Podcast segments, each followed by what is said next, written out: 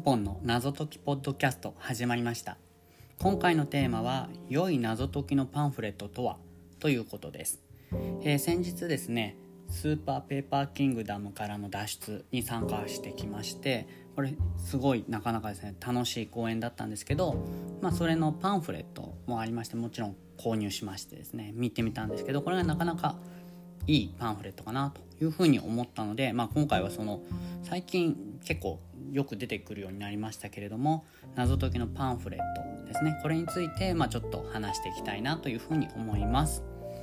えー、この謎解きのパンフレットはまあそうですね似たもので言うとやっぱり映画のパンフレットと同じような位置づけなのかなというふうに思いますなのでまあその辺とも含めてですねまあちょっと見比べていくとまあ良い謎解きのパンフレットっていうのはこんなもんだよっていうのが見えてくるんじゃないかなっていう気がしています。はい。じゃあまあどんな内容を含んでるのがいいかなってことなんですけどまず1つ目はですねやっぱり公演を振り返れるっていうのがいい条件かなというふうに思うんですね。どんな謎が出題されたとかストーリーがどうだったとか、まあ、昔はですねいわゆる紙類はお持ち帰りかとかだったので、まあ、それら持ち帰ってから後で謎を振り返ったりストーリーこんなんとかここはこうだったよねなんていうふうにしやすいんですけど、まあ、最近は紙類は持ち帰れないというふうになりまして。でまあそういうのもあるのでやっぱりなかなか終わってから謎を振り返るとかですね、えー、しづらくなったかなというふうに思うんですよね。そういう意味で言うとこのパンフレットにですね一通り謎とかストーリーの流れとかが載っているとみんなで「ああこんなんあったよね」とかまあ一人ででもですね「ああこういうのあったな」みたいに後で振り返りやすいかなと思うんでこれは是非載ってた方がいい内容かなというふうに思います。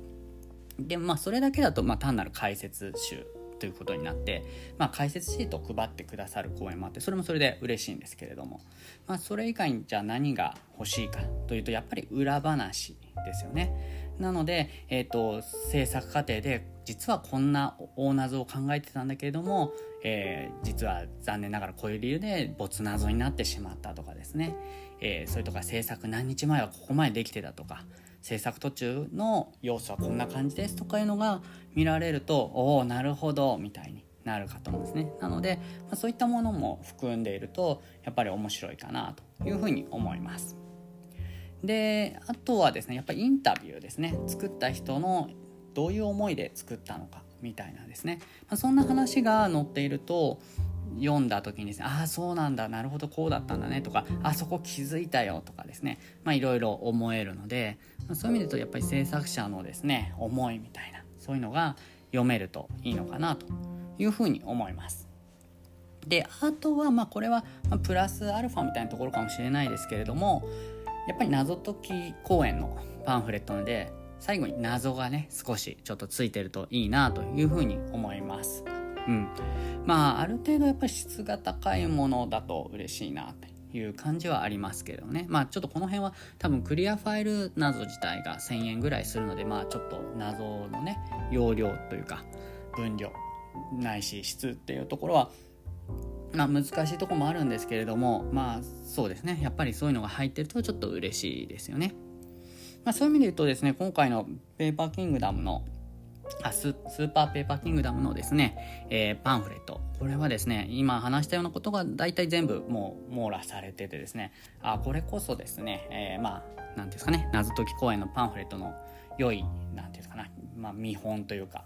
まあ、これを基準に今後のパンフレットも作られてほしいかなっていうような、まあ、一つの出来上がったものかなっていう感じがいたしました。うん。どれもなかなかちゃんとしっかりと載っていますしでさらにですね最後の謎解きもですねまあまあ、正直言うと、まあ、見て気づいちゃう方はですねもうパッと見てああきっとこういう仕組みじゃないのって気づかれる方もいるかなまあちょっと自分もそうだったんですけどですけど、まあ、非常によくできててああよく作ってあるなっていう謎でこれは結構おまけ謎なんて載ってますけれどもいい謎だったなっていうふうに思いますね。うん、ですので、まあ、この辺りですね。本当に今回このスーパーペパキンのパンフレットですね。よくできてるなというふうに思います。さてじゃあ謎解きのパンフレットとしてですねまあ今後の在り方というかいろいろまあ気になることとかも、まあ、ちょっと見ていきますとですね。